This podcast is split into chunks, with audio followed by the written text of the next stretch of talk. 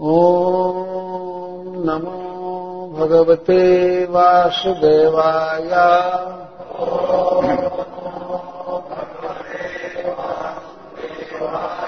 ॐ नमो भगवते वासुदेवाय।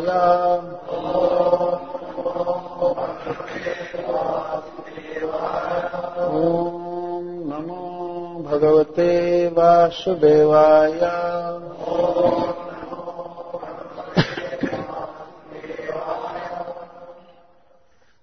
एतावान् साङ्ख्ययोगाभ्याम् वर्ष सिक्स है, वहाँ से चालू करेंगे। एतावान सांख्य योगाभ्याम देखो देखो सची देखो, सिक्स वर्ष एतावान सांख्य योगाभ्याम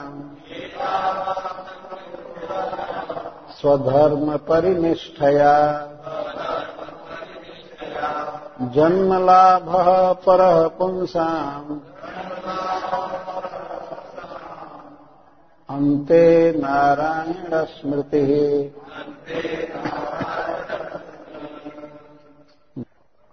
एतावान् यही। सांख्य योगाभ्याम ज्ञान मार्ग द्वारा या अष्टांग योग द्वारा स्वधर्म परिनिष्ठया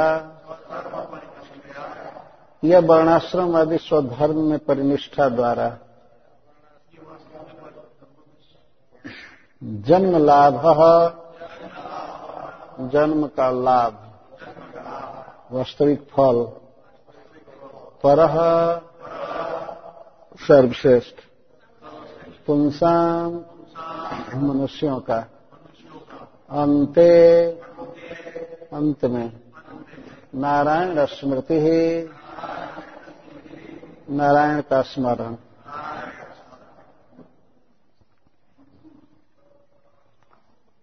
शिल सुखदेव गोस्वामी ने इसके पाले कहा है तस्मात् भारत सर्वात्मा भगवान ईश्वरो हरि। श्रोतव्य कीर्तितव्य स्मर्तव्यक्षता भयम। हे महाराज, परीक्षित, आप भारत में जन्म लिए हैं भरत वंश में जन्म लिए हैं तो आप इस रहस्य को अवश्य समझेंगे। भारत संबोधन कर रहे हैं। भारत का अर्थ है, भरत के वंश में उत्पन्न। महाराज परीक्षित के प्रश्न का उत्तर दे रहे हैं श्री सुखदेव गोस्वामी। तो कहते हैं कि, हे भरत वंशी अर्जुन परीक्षित, भगवान श्री कृष्ण सभी अवस्थाओं में सब तरह से श्रोतव्य है, कीर्तितव्य है, स्मर्तव्य है। किनके द्वारा जो मनुष्य अभय चाहता है, मुक्ति चाहता है, उसे चाहिए कि भगवान का ही श्रवण कीर्तन करे। अब ये कह रहे हैं कि इससे बढ़ करके दूसरा कोई श्रेय नहीं है। इससे बढ़ करके कोई दूसरा साधन नहीं है परम कल्याण प्राप्ति के लिए। तो कहते, एतावान बस इतना ही, यही लाभ है। एतावान सांख्य योगाभ्याम स्वधर्म परिनिष्ठया। जन्म लाभ पर पुंसाम अंते नारायण स्मृति। यही जन्म का पर लाभ है। मनुष्य जन्म का यही लाभ है, यही परम फल है कि भगवान के विषय में सुना जाए, बोला जाए, स्मरण किया जाए। यही। पुंसाम पर जन्म लाभ एतावन एवं। यही है जन्म का लाभ। जन्म बहुत दुर्लभ है मनुष्य का। जन्म प्राप्त हो गया है तो यह जन्म मनुष्य शरीर और भोगों के लिए नहीं है। इस संसार में प्राय लोग एक दूसरे को उत्साहित करते हैं कि मनुष्य जन्म मिल गया है तो खूब खाओ, पियो, मौज करो, ये करो ये करो। इस शरीर में कोई मौज कर ही नहीं सकता है। यह भ्रम है। तो शरीर ऐसे ही रोगों की जन्मभूमि है। सारे रोग शरीर में ही होंगे। ये दीवाल में कैंसर नहीं हो सकता है। पत्थर को कफ नहीं होगा, सर्दी गर्मी नहीं लगेगी। सारा रोग मनुष्य के शरीर में भरा गया। पशु पक्षी से ज़्यादा रोग मनुष्य के शरीर में भगवान ने भरा है। तो कोई व्यक्ति भोग ही नहीं सकता इस संसार भगवान ने ऐसे ही शरीर को बनाया है कि कोई भोगने का उत्साह न करे। अनेक रोग हैं, देखिए, अनेक डॉक्टर हैं, ये हैं, वो हैं। तो जो भोगों का साधन है, वो भोग भोगने के लिए नहीं है। वास्तव में यह मनुष्य शरीर भगवान को समझने के लिए है। और शरीर से जितना अच्छा तरह से भोगते हैं संसार को, उतना मनुष्य शरीर से नहीं भोग सकते। हैं इस शरीर की ये विशेषता है इसमें ऐसा कान फिट किया गया है, ऐसा ऐसा मुख है, ऐसा हाथ है, पैर है, जिसके द्वारा हम भगवान को समझ सकते हैं। तो वास्तव में मनुष्य शरीर केवल केवल श्री कृष्ण को समझने के लिए दिया गया और कोई इसका दूसरा लाभ नहीं। इसलिए सुखदेव गोस्वामी कहते एतावन जन्म जन्म जन्म लाभ पर लाभ, यही सबसे बड़ा लाभ है मनुष्य शरीर का। क्या? तस्मात भारत सर्वात्मा भगवान ईश्वर हरि।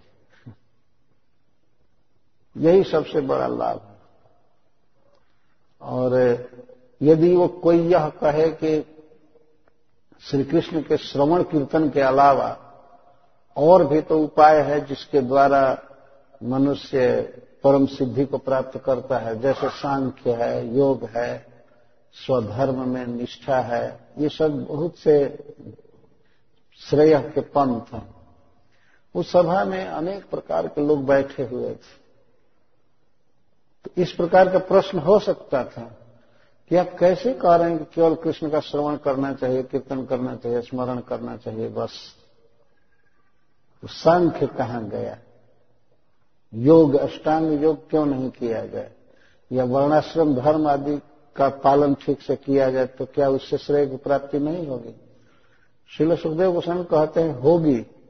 लेकिन यदि ज्ञान मार्ग पर चल करके योग मार्ग पर चल करके या स्वधर्म में परिनिष्ठा द्वारा कंक्लूजन ये निकल रहा है फाइनल गेन ये हो रहा है कि यदि नारायण की स्मृति हो रही है, तब तो ठीक है।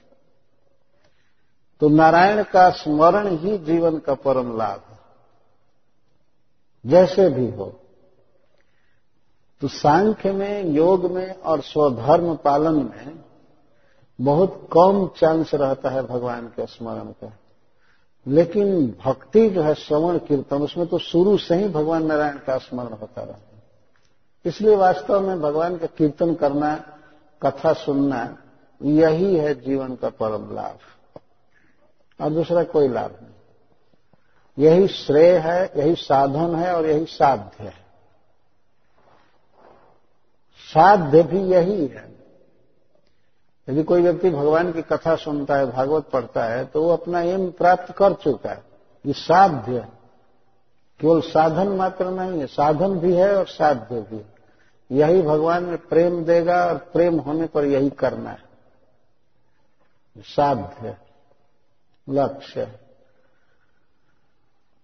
स्वतंत्र फल का निवारण कर रहे हैं। सांख्य का कोई दूसरा फल नहीं यदि मान लीजिए कोई ज्ञान मार्ग से साधक चलता है, और उसे पूरा पूरा ज्ञान हो गया कि मैं ये जड़ देह नहीं हूँ, मैं आत्मा हूँ, मैं चिन्मय हूँ, और उसी प्लेटफार्म पर काम भी करने लगा, लगभग प्राकृत वस्तुओं से, विचारों से प्रभावित नहीं हो रहा है।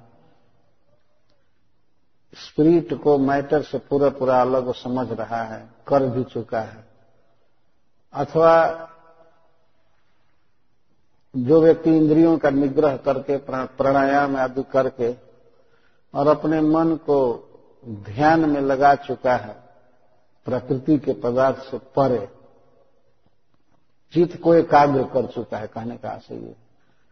वह और दूसरा वर्ण और आश्रम के अनुसार अपने धर्म का खूब तत्परता से पालन कर रहा है, इसको परिनिष्ठा कहते परितः निष्ठ लगा हुआ है।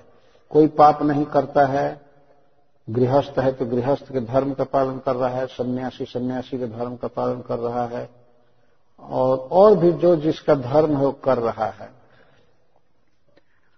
तो उसका लाभ क्या है? चाहे ज्ञान मार्ग से चले, चाहे योग मार्ग से चले, या कर्म मार्ग से चले, लाभ यही है नारायण स्मृति। यदि इन सबको करने में नारायण का स्मरण हो रहा है। भगवान की लीलाएँ याद आ रही हैं। भगवान के स्वरूप का चिंतन होता है। भगवान के प्रति सेवा हो रही है। तब तो ठीक है, नहीं तो ये सब बेकार सब बेकार हम एक दिन आ रहे थे भरत भाई के साथ तो ये चर्चा हो रही थी। नहीं, उनके साथ आ रहे थे हरिलीला प्रभु के साथ। में एक हरी लीला प्रभु। तो उन्होंने कह दिया कि अमेरिका में जिसके पास फ़ोन न हो और कार न हो तो उसका जीवन बड़ा असुविधामय है। तो मैं कह दे हाँ इंडिया में वो लोग कहते हैं कि बेकार आदमी है। जिसके पास कार नहीं है, वो बेकार है। बे माने नहीं और कार बन कार तो बेकार हो गया। हमने विनोद में ये अर्थ किया गया सर बेकार का ये यहाँ बहुत अच्छा अर्थ होगा। जिसके पास कार नहीं, वो बेकार। लेकिन वास्तव में हमारे देश में इस शब्द का जो प्रयोग करते हैं, बेकार बेकार का मतलब किसी काम का आदमी नहीं। जिसके जीवन में भगवान कृष्ण का स्मरण नहीं है, नारायण का स्मरण नहीं है, चाहे साधन काल में या चाहे फाइनली अंत में तो उसका जीवन विफल है। पग पग में क्षण क्षण में भगवान का स्मरण ही जीवन का फल है। यहाँ अंत्य नारायण स्मृति का यह अर्थ नहीं कि मरते समय स्मरण। अंत का अर्थ होता है कंक्लूजन अंत का अर्थ जस्ट एंड नहीं होता है। कुछ भी करे, अगर फाइनली निष्कर्ष कंक्लूजन ये निकल रहा है कि बराबर भगवान कृष्ण का स्मरण आ रहा है, स्मरण आ रहा है, तब तो ठीक है। कुछ लोग ये कहते हैं कि चाहे स्वधर्म से चलो, चाहे योग से, सांख्य से, भक्ति से, कैसे भी, मरते समय नारायण का स्मरण हो जाना चाहिए, यही जीवन का लाभ है। ये अर्थ नहीं है। अंत का अर्थ मरना नहीं है यहाँ पर। जैसे वेदांत, वेद अंत वेदांत तो वेद का मरना उसका अर्थ नहीं करेंगे, वेद खत्म हो गया। नहीं, वेद का निष्कर्ष पर्यवसान, उसको वेदांत कहते तो अंत्य का अर्थ पर्यवसान रूप में कंक्लूजन के रूप में फल के रूप में यदि नारायण का कृष्ण का हमेशा स्मरण हो रहा है, भक्ति हो रही है, तब ठीक है, यही जीवन का लाभ। अन्यथा सब कुछ व्यर्थ है। उस सभा में बैठे हुए अनेक ज्ञानी, अनेक योगी, अनेक कर्मी उपस्थित थे और सबके सामने सुखदेव गोस्वामी बोल रहे हैं, जहाँ भगवान का श्रवण कीर्तन नहीं है, स्मरण नहीं है, वो ज्ञान योग कर्म योग अष्टांग योग सब व्याप्त इस तरह से प्रश्न का उत्तर देना इतना क्लियर और दृढ़ अद्भुत बात। तो भगवान का स्मरण करना ही जीवन का फल है। जन्म लाभ पर पुरुष हरे कृष्णा हरे कृष्णा कृष्णा कृष्णा, हरे हरे। हरे राम हरे राम राम राम, हरे हरे। महाराज, परीक्षित का प्रश्न था कि अतः परीक्षा में संसिद्धि योगी नाम परम गुरु। पुरुष से हजत कार्य म्रिय मानस सर्वथा। जीवन की परम सिद्धि क्या है? संसिद्धि क्या है? क्या मिल जाए मनुष्य को तो माना जाएगा कि इसका जीवन सफल हो गया। उस सफलता है जीवन की पग पग में क्षण क्षण में भगवान कृष्ण का स्मरण। जय हरे कृष्ण।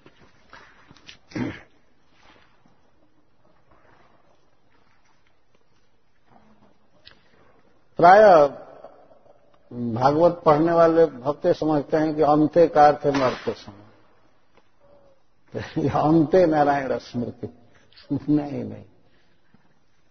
मरते समय भगवान का स्मरण आ जाए, ये जीवन का लाभ ऐसा अर्थ नहीं है।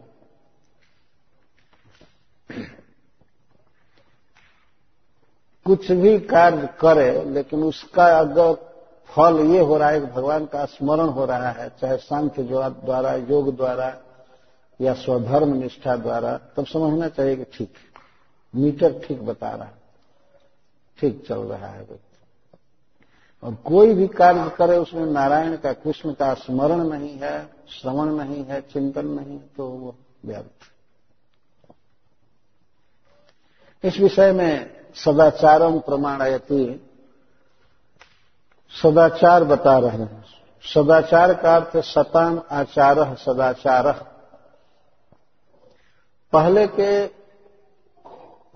अच्छे लोगों ने, संत महापुरुषों ने जो किया है उसको सदाचार कहते सताम आचार। पहले के लोगों ने जो बड़े ही शुद्ध थे, महान थे, उन लोगों ने क्या किया है?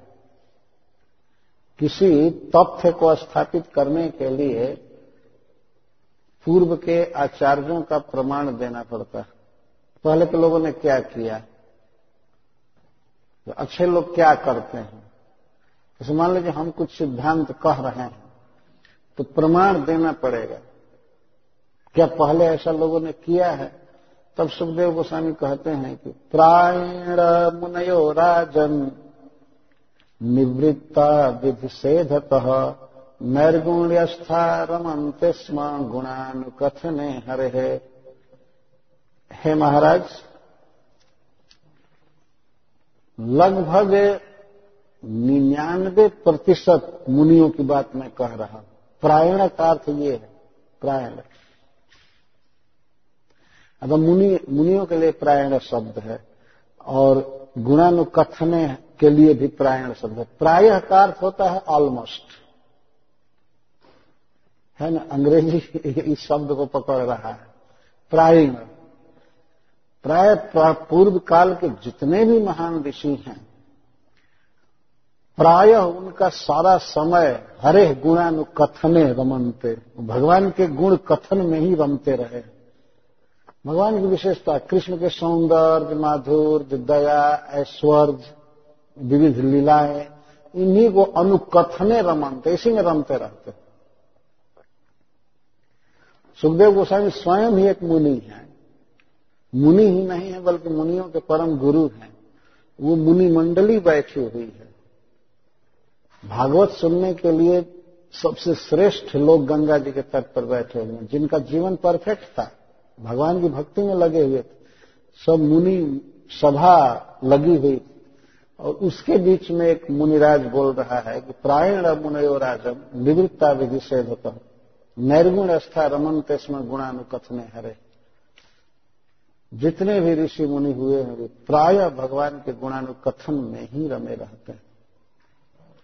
अच्छा गुणानुकथन में रमते हैं तो प्रायः क्यों लगा रहे हैं?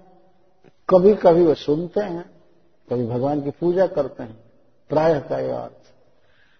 नहीं तो लगभग निन्यानवे प्रतिशत समय उनका भगवान के कीर्तन में, जप में, गुणानुकथन में जाता है। रमनते, रमते रहते। अच्छा ऐसा नहीं है कि कोई रूटीन बनाया गया है स्कूजुल बनाया गया है कि तुम ऐसा करना, ये करना, नहीं, रमनते। रमते रहते। रमु क्रीड़ायाम। संस्कृत में रमु धातु का अर्थ होता है क्रीड़ा। जब कोई व्यक्ति बिना किसी के फोर्स के, बिना दबाव के, बिना किसी आवश्यकता की बुद्धि के किसी काम में लग जाता है तो उसमें उसको रमण कहते हैं, रम रहा है। जैसे बच्चों को छुट्टी दिया जाए तो खेलने लगे। उनको कोई रूटीन या स्केड्यूल बनाकर नहीं देता है कि ठीक है चलो खेलो। वो अपने आप खेलने लगते हैं। इसको रमण कहते या शास्त्र में उदाहरण दिया गया है, जैसे कोई युवक पुरुष किसी युवती स्त्री में रमने लगता है। उसको कोई ट्रेनिंग नहीं देता है कि तुम ऐसे रमो, ये बात करो, ऐसे फ़ोन करो, ये करो करो।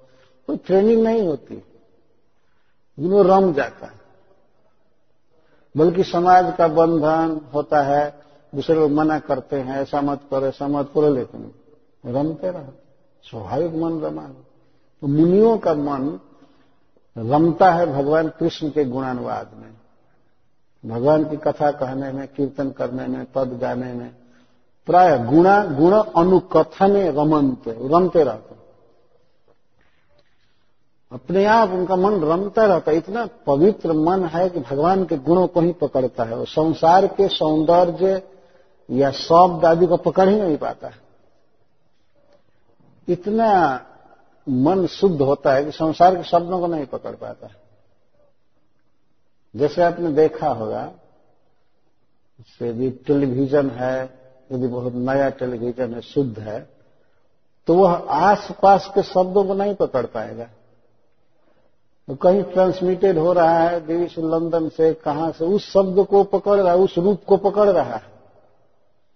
लेकिन यहाँ पास में हल्ला हो, मैच हो, कुछ भी हो, उसको पकड़ता नहीं। है ना? देखते हैं इस तरह से। मुनियों का मन इस तरह से शुद्ध होता है। वो भगवान के ट्रांसडेंटल दिव्य लोक में होने वाली लीलाएँ, उनके रूप, गुण को पकड़ लेता है। और ये शिकागो में क्या हो रहा है, इधर क्या हो रहा है, उसको पकड़ ही नहीं पाता है। ऐसा सेट होता है मन। इस संसार में ही ऐसा संभव हो सकता है। मुनियों की बात तो बहुत दूर की बात श्रीमद भागवतम में एक कथा है कि यदु महाराज जो भगवान के कृष्ण के पूर्वज हो गए हैं, वे अपने मंत्रियों के साथ एक बार भ्रमण कर रहे थे। तो कावेरी नदी के तट पर साउथ इंडिया में वे देखे एक अवधूत ज़मीन में पड़े हुए नंग धड़ंग। कोई साथ नहीं था, न तो कोई वस्तु पास में थे, फिर भी वे परम प्रसन्न थे, परम सुखी थे। तो महाराज जदू को बड़ा आश्चर्य हुआ, वो जाकर चरण वंदना करके कहे कि हमारे पास सब कुछ है, हमारे पास साम्राज्य है, सेना है, धन है, स्त्रियाँ हैं, पुरुष हैं, पुत्र हैं, सब कुछ है, लेकिन हम दुखी हैं, जल रहे हैं, और आपके पास कुछ भी नहीं है। कुछ भी नहीं कौपीन तक नहीं, और आप आनंद के समुद्र में निमग्न हैं। क्या बात एक राजा प्रश्न कर रहा है, एक अवधूत से जो ज़मीन पर पड़े हुए थे। चटाई भी बिछाने के लिए नहीं थी। लोटा गिलास कुछ नहीं रखने थे। उनके सुख को देख करके राजा जदू बिल्कुल दंग हो गए। कहते आपके आपके सुख का कारण क्या है? ब्रूही आत्मन आनंद से कारण अपने आनंद का कारण बताइए तो वे अवधूत, वास्तव में भगवान दत्तात्रेय थे। वे बताते हैं कि महाराज, मेरे चौबीस गुरु हैं, और गुरुओं से बुद्धि लेकर के मैं इतना सुखी मैं, मेरे चौबीस गुरु मैं चौबीस गुरु बनाया। ये श्रीमद भागवत में कथा भगवान कृष्ण द्वारा कही गई है। उद्धव जी को सुना रहे हैं भगवान। अपने अवतार में की गई, दत्तात्रेय के रूप में की गई लीला को उपदेश को भगवान श्री कृष्ण स्वयं सुना रहे हैं उद्धव जी। तो भगवान दत्तात्रेय कहते हैं कि मेरे चौबीस गुरु हैं तो उसमें से एक गुरु की बात मैं कर रहा हूँ यहाँ पर। बाण बनाने वाला एक गुरु था उनका। गुरु का मतलब यह है कि वे शिक्षा ले लिए थे, कोई उपदेश आकर के नहीं किया था। ऐसा नहीं समझना चाहिए, गुरु बनाए थे तो गुरु आकर के प्रवचन किया होगा, कुछ शिक्षा दिया होगा। नहीं नहीं, वो ले लिए थे शिक्षा। यह अर्थ है। सीख लिए थे, इसे ये सीखे, इसे ये सीखे। एक बाण बनाने वाला व्यक्ति था। एक शहर में रहता था। बाण समझते हैं ना? तीर बनाने वाला। तो बाण को सीधा करने के लिए उसको लोहे अग्नि में गर्म करता था लोहे का बाण, और उसको काटता था, पीटता था, उसके नोक को सीधा करना चाहता था। उस कार्य में उसका चित्त इतना लगा हुआ था, इतना लगा हुआ था कि संसार की अन्य बातों को कभी देखा ही नहीं, उस दिन की बात। और उस राजमार्ग पर, चौड़े सड़क पर, उस दिन राजा की शोभा यात्रा निकल रही थी। उस शहर का राजा, उस देश का सवारी निकला। तो उसके साथ हज़ारों हज़ारों लोग निकल रहे थे, बाजे गाजे, बैंड बाजे सब चल रहे थे, बहुत आवाज़ हो रही थी। लेकिन वह बाण बनाने वाला इतना व्यस्त था, बाण को सीधा करने में, नुकीला करने में, तप्त करके फिर पीटता था, काटता था, ये करता था, नापता था। कि राजा की सवारी निकल गई, अनेक तान तरंग बैंड बाजा ज़ोर ज़ोर की आवाज़ होती रही और उसका ध्यान गया ही नहीं। उस जुलूस के प्रति उसका कोई ध्यान नहीं गया। और श्री भगवान भगवान दत्तात्रेय, जो अवधूत के रूप में थे, वो बगल में ही सब देख रहे थे। कैसे घूमते रहते थे। वो देखे इसकी एकाग्रता को। और शायद ऐसा अनुमान किया जाता है कि भगवान दत्तात्रेय जाकर के पूछे कि इसके पहले यहाँ कुछ हुआ? तो कहा नहीं, कुछ नहीं हुआ। तो आप क्या कर रहे थे? मैं तो अपना बाण बना रहा था। तो कोई सवारी, कोई जुलूस गया तो नहीं। कुछ ही पता नहीं चला। इस तरह से जब संसार में भी, संसारिक काम में भी चित्त एकाग्र हो सकता है। तो फिर भगवान के रूप में, लीला में चरित्र में मन जिसका लग जाए तो वो कैसे संसार को पकड़ पाएगा? पकड़ ही नहीं पा सकता है। तो पहले के जितने भी ऋषि मुनि थे प्राय भगवान के रूप गुण लीला पर मुग्ध रहते थे और अनुकथने रमन थे। भगवान के जप में, कथा में, कीर्तन में रमे रहते थे। हरे कृष्णा हरे कृष्णा कृष्णा कृष्णा, हरे हरे।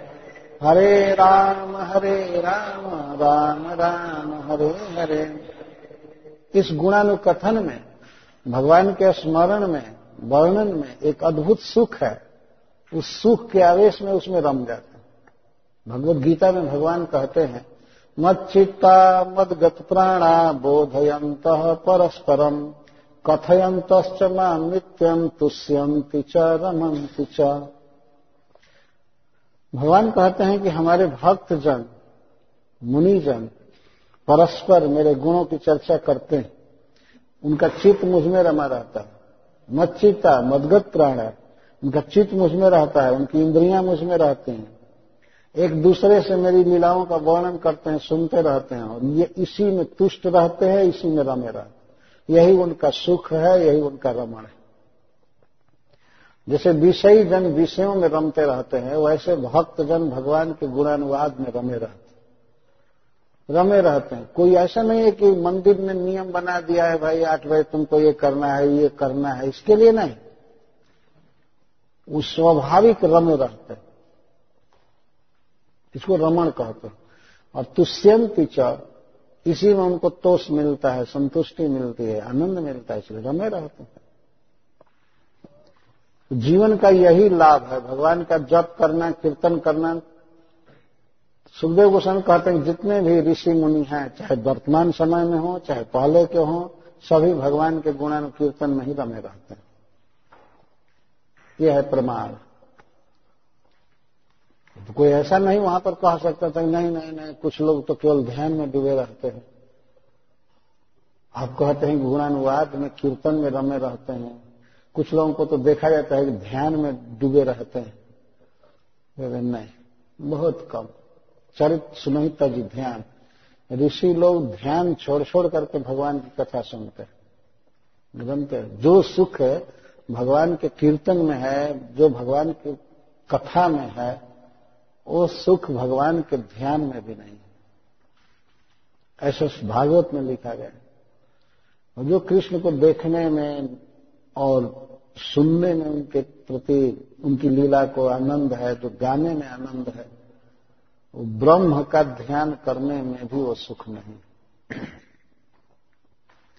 यही कारण है कि भगवान स्वयं ही कीर्तन करने के लिए अपनी कथा सुनने के लिए, बोलने के लिए चैतन्य महाप्रभु के रूप में आए।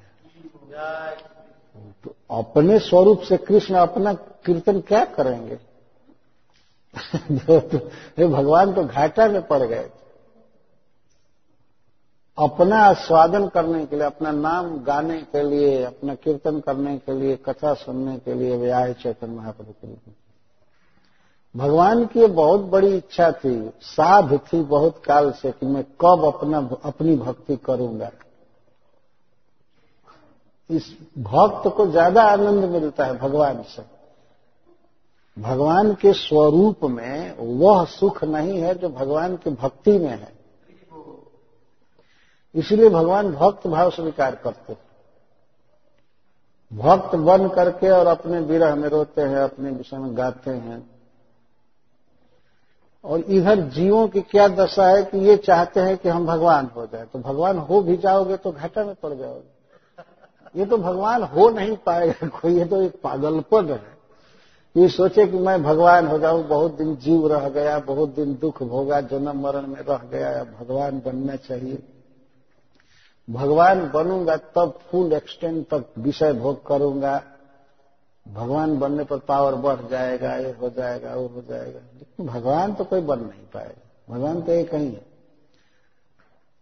लेकिन कदाचित मान लीजिए अगर कोई भगवान बनता भी है, फिर भी तो घाटा में ही रहेगा। भक्त की अपेक्षा घाटा में रहेगा। क्योंकि भगवान स्वयं ही भक्त बन कर रहे तो दिव्य लाभ के लिए भगवान कृष्ण गौरांग महाप्रभु के रूप में आए भक्ति करने का भक्ति में ज़्यादा सुख है। हरे कृष्णा हरे कृष्णा कृष्णा कृष्णा, हरे हरे राम हरे राम राम राम, हरे हरे। सुखदेव गोस्वामी जैसे महान मुनिजन कोटि कोटि वर्ष तक जीवित रहते हैं। अब तक सभी जीवित हैं, पर काम क्या करते हैं? नारद जी को देखे तो वीणा बजा बजा करके भगवान का जस गाते रहे। यही काम है चौबीस घंटे। यही रमण है, यही सुख है, आनंद है, और इसके द्वारा जगत को सुखी करते हैं। शिल प्रभुपा जी कहते हैं, बहुत भारी भारी इंटरप्राइजेज कारखाना, ये खोलो ये खोलो। इसे न तो व्यक्ति स्वयं सुखी हो पाता है, न दुनिया को सुखी कर पाएगा। बारंबार कहते हैं, जितना ही सुविधा बनाई जा रही है, जितनी सुविधा बनाई जा रही है, उतना ही जीवन दुखी होता जा रहा है। तो प्रभुपा जी एक टेप में बोल रहे हैं, जैसे रोड एक्सटेंड, एक्सटेंशन। सरकार रोड रोड का विस्तार करती है, कि आराम से जाएँगे, आएँगे, फिर भी ट्रैफ़िक जैम करते हैं फंस जाता है आदमी। दुख है, कुछ भी उपाय कीजिए। यहाँ एक दुख का जो प्रतिकार किया जाता है, वो स्वयं ही एक दूसरा दुख है। इस बात पर बहुत विचार किया गया। जीवन का सबसे बड़ा लाभ है, क्या है? और पहले के लोगों ने, अब के महात्माओं ने क्या लाभ लिया है? भगवान का जप करना, कीर्तन करना, कथा सुनना, भागवत पढ़ना, यही जीवन का लाभ। इसके अलावा कोई दूसरा लाभ नहीं है। किसी को विश्वास न हो तो पता लगा ले पहले के ऋषियों का कि वो लोग क्या करते थे। इसीलिए प्रभुपाद भी क्या करते थे? अब देखिए तो रात्रि में जग करके श्रीमद भागवतम का अनुवाद करते थे। डेक्टा फ़ोन पर अनुवाद कर, कथा बोलते थे, जप करते थे। जहाँ जाते थे तो प्रभुपा जी क्या देते थे, कथा देते थे। जहाँ भी जाते थे तो भगवान की कथा में रमते थे रमते थे रमते थे। ये है मुनियों का चरित्र। मुनि का अर्थ है मननशील परम विद्वान, जिसका जीवन परफेक्ट है, वो है मुनि। तो मुनि जन प्राय भगवान के गुणानुकथन में ही रमते रहते तो इस पर महाराज परीक्षित कहते हैं कि किम एकदम अपूर्वम भाष से? आप तो बिल्कुल नई बात बोल रहे आप तो नई बात बोल रहे हैं। अब तक तो ऐसा किसी ने नहीं कहा था। तब सुखदेव गोस्वामी कहते हैं, अवश्य अपूर्व बात। है पहले का, लेकिन वचन जो है अपूर्व हो रहा है। पहले इस प्रकार की बातें कही नहीं गई थी खुल करके। इदम भागवतम नाम पुराणम ब्रह्म सम्मितम। अभीतवान द्वापरादौ पितुर्द्वैपायनादहम तो पहले के ऋषियों ने, पहले के महात्माओं ने इस बात का प्रकाशन क्यों नहीं किया? तो सुखदेव गोस्वामी कहते, इसलिए यह जो मैं कहने जा रहा हूँ इदम भागवतम नाम। इसके द्वारा सुखदेव गोस्वामी ये कह रहे हैं कि महाराज, आपके सारे प्रश्नों का उत्तर श्रीमद् भागवतम है। और मैं आपको श्रीमद् भागवतम देने जा रहा हूँ, सुनाने जा रहा हूँ। तो जीवन में क्या करना चाहिए, क्या सुनना चाहिए, क्या बोलना चाहिए, से सारा समझ में आ गया। क्योंकि सुखदेव गोस्वामी अकस्मात कहते हैं इदम भागवतम नाम। इदम का क्या अर्थ है? ईदम का अर्थ वहाँ पुस्तक नहीं रखी गई थी। जैसे बुक दिखा करके कहे कि ये भागवत नाम का पुराण है, ऐसा नहीं कह रहे ईदम से तात्पर्य है जो मैं कह रहा हूँ, भगवान के गुणों का अनुकथन जो ऋषियों ने किया है, यह जो श्रीमद भागवतम पुराण है, यह शब्द से अभी अभी प्रकाशित हुआ है। अभी पब्लिश्ड हुआ है। कहने का मतलब नया नया इदम। ध्यान देने की बात है, कोई कोई ऐसा समझेंगे कि शायद सुखदेव गोस्वामी पोथी को दिखा कर कह रहे इदम भागवतम नाम। नहीं। ईदम का अर्थ है कि यह बिल्कुल अर्वाचीन पोथी है मतलब नहीं। हाँ अर्वाचीन नवीन पोथी है। यह श्रीमद भागवतम नाम का पुराण है, ब्रह्म संहितम। यह सर्व वेद तुल्य है। अथवा ब्रह्म को जिसमें पूरा पूरा मितम नाप दिया गया है। भगवान कृष्ण तक की सुंदरता कितनी है, गुण क्या है दया क्या है और स्वर्ग क्या है, पूरा पूरा इसमें वर्णन कर दिया गया। ब्रह्म को पूरी तरह से मितम माप दिया गया है इसमें। जिस ब्रह्म के विषय में, भगवान के विषय में लोग अटकलबाजी करते हैं, ब्रह्म कैसा है, भगवान कैसा है, ये कैसा है, उसको श्रीमद भागवत में पूरा पूरा बता दिया गया है कि भगवान ऐसा है। मैं विशेष करके दसम स्कंध पूर्ण रूप से बता दिया तो इसको ब्रह्म संहितम का और इदम शब्द यह बता रहा है कि महाराज, आपका जो भी प्रश्न है, उसका उत्तर यह श्रीमद भागवतम। श्रीमद भागवतम उत्तर है। तो आप उस प्रश्न से जरा लिंक मिलाइए कि मनुष्य को क्या सुनना चाहिए, क्या बोलना चाहिए, क्या स्मरण करना चाहिए। तो उत्तर यह है कि उसे श्रीमद भागवतम सुनना चाहिए, उसे श्रीमद भागवतम बोलना चाहिए और श्रीमद भागवत में वर्णित लीलाओं का स्मरण करना चाहिए। उत्तर हो गया। इदम भागवतम नाम पुराणम ब्रह्म संहितम अधीतवान द्वापरादो पितुर द्वैपायनादहम यदि महाराज परीक्षित पूछे कि आपको कहाँ से भागवत मिला, कहाँ से प्राप्त हुआ तो कहते हैं कि पितु द्वैपायनाथ अहम अधीतवान। मैं भगवान व्यास देव से इसको पाया हूँ। अध्ययन का अर्थ होता है संस्कृत में प्राप्त करना। केवल पढ़ना नहीं। अधि अयन अधिक अर्थ अधिकार पूर्वक अयन का अर्थ प्राप्ति। जिस चीज़ को आदमी लेता है, उसको अध्ययन करते हैं। आजकल कोई पढ़ ले तो सोचेगा कि अध्ययन कर लिया। यही अध्ययन नहीं। तो मैं अपने पिता से, द्वैपायन से इसको प्राप्त किया हूँ। कब? द्वापरादव पितुर्द्वय अधीतवान द्वापरादव पितुर्द्वैपायन द्वापर द्वापराद काल का वर्णन किया गया है द्वापर आदिर्जस्य कालस्य तस्मिन काल अर्थात द्वापरांत कलयुग को द्वापरादव कहते हैं। द्वापर युग कलयुग के पहले आता है। तो इसका मतलब कलयुग चालू होने वाला था, द्वापर समाप्त हो गया था संतनु महाराज का काल था जब भगवान वेदव्यास देव का अवतार हुआ तो उन्होंने भागवत की रचना की है, नारद जी के उपदेश से, भगवान के गुणों का वर्णन किया। तो मैं अपने पिता वेदव्यास देव से द्वापर के अंत में ये ग्रहण किया हूँ, भागवत पढ़ा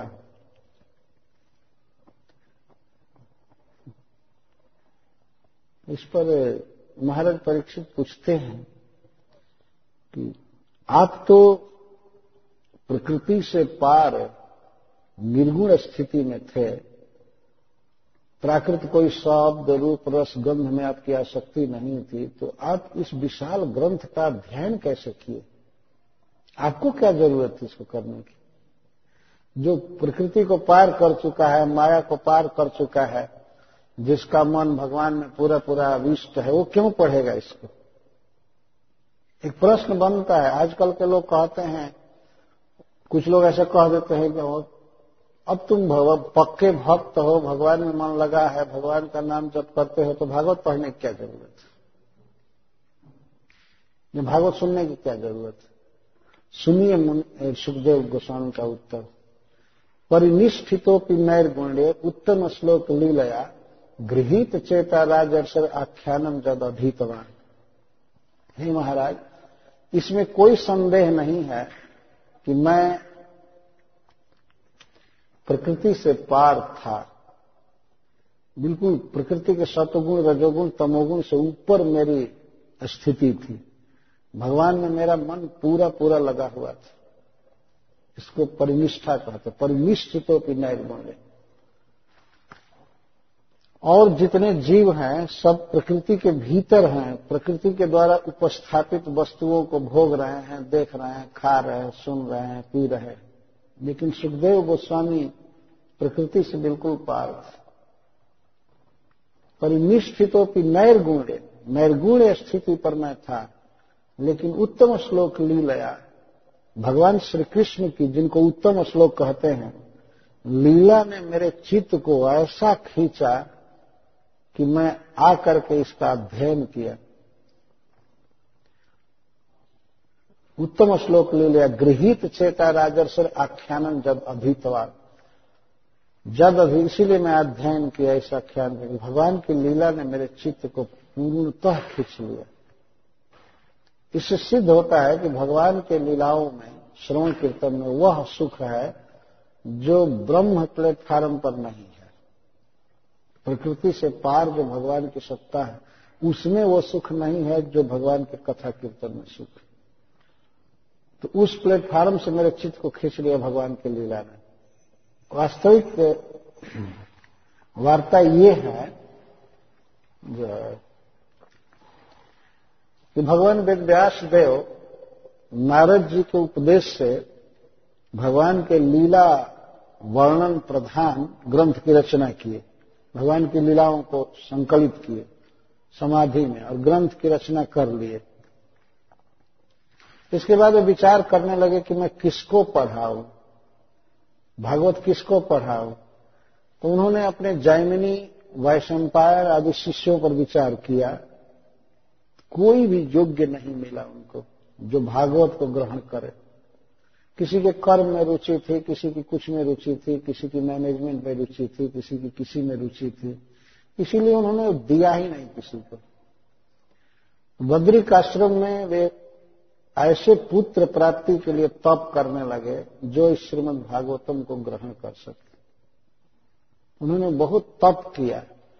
तपस्या के प्रभाव से उन्हें एक पुत्र प्राप्त हुआ उनके पत्नी के गर्भ में। लेकिन एक विचित्र घटना घटी। कि वो बच्चा एक वर्ष के बदले बारह वर्ष गर्भ में रह गया। और भगवान विद्यास देव से कहते थे कि बेटा, तुम माँ के गर्भ से बाहर आओ बाहर आओ, तुम्हारे माँ को कष्ट हो रहा है, लेकिन वो उधर से जवाब देता था कि बाहर आने पर माया घेर लेगी, इसलिए मैं बाहर नहीं आऊँगा। तो भगवान वेद व्यास देव भगवान कृष्ण के पास गए। उन्होंने उनसे विनय किया। वो बेटा से पूछे कि तो तुम कैसे बाहर आओगे? तो उसने कहा कि यदि भगवान श्री कृष्ण साक्षात आ करके आश्वासन दें कि मैं माया में नहीं गिरूँगा, माया मुझे नहीं पकड़ेगी, तब तो मैं बाहर आऊँगा, नहीं तो मैं। तो भगवान वेद व्यास देव भगवान कृष्ण की पूजा किए, उनसे कहे, प्रकट हुए। भगवान ने डायरेक्ट आश्वासन दिया सुखदेव गोस्वामी को, ठीक है, तुम बाहर आओ, माया का कोई प्रभाव तुम पर नहीं होगा। इतना कहे और भगवान चले गए, अदृश्य हो गए। तो सुखदेव गोस्वामी प्रकट हुए। गर्भ से प्रकट हुए तो उस समय बारह वर्ष के बाद प्रकट हुए थे, लेकिन लगते थे सोलह वर्ष जैसे। और यह पुत्र उत्पन्न किया गया कि इसको भागवत पढ़ाया जाएगा, जिससे संसार में भागवत का है, लोगों को भगवान की भक्ति सिखावे। बहुत बड़े मनोरथ के साथ भगवान विद्यास देव ने पुत्र पैदा किया। लेकिन पुत्र इतना आविष्ट था ब्रह्म में, इतना आविष्ट था कि वो कुछ भी विचार नहीं किया गर्भ से निकला, निकलते ही घर से भी निकल गया। और भगवान वेदव्यास देव पीछे से बेटा बेटा, पुत्र पुत्र करते जा रहे थे, मैं बहुत मनोरथ के साथ तुमको उत्पन्न किया हूँ। भागवत रच करके पढ़ाने के लिए स्पेशल तपस्या द्वारा पुत्र उत्पन्न किया गया था भगवान भक्त से, लेकिन वो बेटा तो चल दिया घर से। अभी कोई उपनयन संस्कार नहीं हुआ था और कुछ भी नहीं हुआ था। बड़े चिंता में पड़े। बहुत वार्ता हुई है, महाभारत में बात लिखी गई है क्या क्या वेदव्यास देव कह रहे हैं तो सुखदेव गोस्वामी उत्तर दे रहे हैं। वो चले ही गए, लौटे नहीं। तो भगवान वेदव्यास देव बहुत दुखित हुए इस बात से को हो भागवत को कौन ग्रहण करेगा? इतना दिव्य, निर्मल ग्रंथ, जिसकी कर्म में, ज्ञान में, योग में कोई आसक्ति नहीं होगी, दूसरा कोई काम नहीं करता होगा, उसको भागवत दूँगा। तो बेटा तो चला गया। तो उन्होंने क्या किया कि अपने कुछ शिष्यों को, जो कम उम्र के थे, भागवत के कुछ श्लोक सिखाए विद्यास देव जिसमें भगवान के दया का वर्णन, भगवान के सौंदर्य का वर्णन था दशम स्कंद और उन्होंने कहा कि तुम लोग वन में ये गाते हुए घुमा करो श्लोक। कुछ दो चार दस बीस श्लोक सिखाए। खास करके ऐसे वन में पता लगाया कि सुखदेव उधर रहता है वन में बहुत दूर तो उधर भेज तो बच्चे गाते रहते थे भागवत के श्लोक। एक बार की बात थी, सुखदेव गोस्वामी ध्यान से दो श्लोक सुने, गाया जा रहा था। एक श्लोक है, अहो बकीयम स्तन कालकूटम जिघांसयापाययदप्यसाध्वी। लेभे गतिम् धातृचिताम् ततोऽन्यम् कम् वा दयालुम् शरणम् व्रजेम। यह श्लोक उद्धव जी कह रहे हैं, विदुर जी से। कह रहे हैं कि पूतना अपने स्तनों में हलाहल विष लगाकर भगवान कृष्ण का वध करने के गई थी, लेकिन भगवान ने उसके दूध को पी करके उसको अपने माता की गति दे दिया, जसोदा जैसी गति दे दिया। ऐसे श्री कृष्ण के अलावा कौन दयालु है जिसकी शरण में लो? रो रहे हैं उद्धव जी, भगवान की याद करके। कि जो पूतना जैसी कर्कश हृदय राक्षसी से इतना प्रेम कर सकता है माता की गति दी है। उनसे बढ़ करके कौन दयालु है जिसकी मैं शरण हूँ ये श्लोक सुना जिसमें भगवान की दया का वर्णन, कृपा का वर्णन, सुखदेव जी ने सुना और दूसरा श्लोक सुना बरहा बरहापीडम नटवर बपु कर्णयो कर्णिकारम। बिभ्रद्वासः कनककपिशम् वैजयन्तीम् च मालाम्। रन्ध्रान् वेणुरधरसुधया पूरयन् गोपवृन्दैः वृन्दारण्यम् स्वपदरमणम् प्रविशद्गीतकीर्तिः इस श्लोक का वर्ण विषय है कि भगवान श्री कृष्ण गोप सखाओं के साथ वृंदावन में नाचते हुए, थिरकते हुए प्रवेश कर रहे हैं। तो कैसी कछनी काचे हैं, कैसा मयूर पीछ है, कैसी बनमाला है, और कैसा वस्त्र है, कैसा सांवला शरीर है, और बांसुरी के छिद्रों में अपनी अधर सुधा को प्रवाहित कर रहे हैं। नाचते हुए गोप सखा इनकी कीर्ति गा रहे हैं और उस कीर्ति गान पर भगवान बंसी बजा रहे हैं। नाचते हुए, थिरकते हुए, झूमते हुए वृंदावन में प्रवेश कर रहे इस लीला को सुखदेव गोस्वामी ने सुना इस श्लोक को। तो एक में भगवान के कृपा का वर्णन और दूसरे में भगवान श्री कृष्ण के सौंदर्य का वर्णन। दो को सुना। तो उन लड़कों के पास सुखदेव गोस्वामी आकर के पूछते हैं कि ये श्लोक तुम लोगों को कहाँ से मिला? कहाँ से सीखे? और बोलो और बोलो और बोलो और बोलो। कितना सीखे हो इस प्रकार का श्लोक? और ये भगवान की लीला सुन करके उनका मन अब ब्रह्म से हट गया। इसका मतलब ब्रह्म चिंतन में जो सुख था उसकी अपेक्षा करोड़ों गुना लीला श्रवण में सुख था। एकदम मन बाह्य हो गया। और तड़पने लगे सुनाओ सुनाओ सुनाओ ऐसा सुनाओ। तो उन लड़कों ने कहा कि हमारे गुरु महाराज तो ऐसे अठारह हज़ार श्लोक रचे अठारह हज़ार श्लोक रचे कौन है तुम्हारे गुरुदेव? वो लोग बताए कि भगवान वेदव्यास देव हमारे गुरु तब सुखदेव गोस्वामी याद की वो तो हमारे पिता श्री हैं। और पिता श्री हैं, और उन्होंने कहा भी था कि भागवत पढ़ाऊँगा मैं तुमको, लेकिन मैं चला आया। तो अपनी गरज से सुखदेव गोस्वामी वन से लौट करके आए अपने पिता के पास। और आ करके शरण लिए और कहे कि मैं भागवत ग्रहण करना चाहता हूँ। उसी को कह रहे हैं कि उत्तम श्लोक लीलया गृहित चेता राजर से आख्यानम जद अधीतवान भगवान उत्तम श्लोक के लीला ने मेरे चित्त को ऐसा पकड़ा, ऐसा आकर्षित किया कि मैं आकर के इसका अध्ययन किया।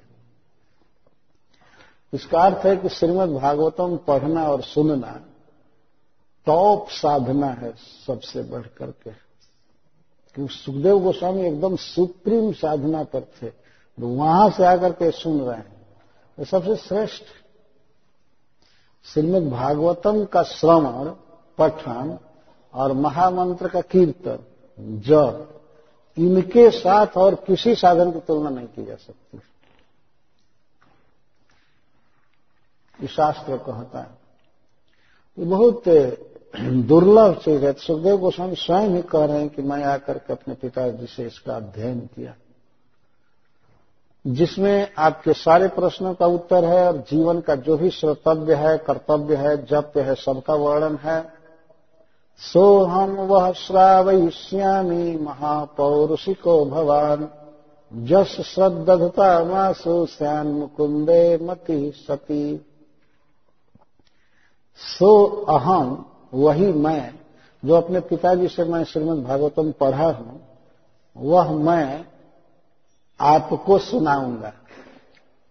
महाराज परीक्षित ने यह रिक्वेस्ट नहीं किया था कि हमको भागवत सुनाइए उन्होंने तो जनरल प्रश्न किया था कि मनुष्य को क्या सुनना चाहिए, क्या बोलना चाहिए, करना चाहिए। तो सुखदेव गोस्वामी कहते हैं, बस भागवत पढ़ना चाहिए, भागवत सुनना चाहिए, भगवान का नाम जप करना चाहिए। ये मैं आपको सुनाऊँगा। भरी सभा में इतना शुभ वाक्य सुखदेव गोस्वामी बोले, महाराज, परीक्षित को तो रोमांच हो गया सुनकर। सो अहम श्रावयिष्यामी। अहम श्रावयिष्य मैं सुनाऊँगा। क्यों सुनाएँगे? महाराज, परीक्षित की क्या योग्यता है इसे सुनने की? सुखदेव गोस्वामी कहते हैं कि महापौरुषिको भगवान आप महापुरुष के भक्त। भगवान विष्णु को, कृष्ण को महापुरुष कहते हैं। सभी विषयों में भगवान वास्तव में महा है। पुरुष तो जीव भी है, लेकिन श्री कृष्ण महापुरुष शरीर के सौंदर्य में, भाषा में, ज्ञान में, किसी भी विषय में, आयु में कंट्रोलिंग पावर में वे महा हैं। ग्रेट हैं ग्रेट भगवान विष्णु का जो श्री विग्रह है, उसमें अद्भुत आँखें हैं। आँखें बड़ी बड़ी बिल्कुल स्वच्छ कमल के समान।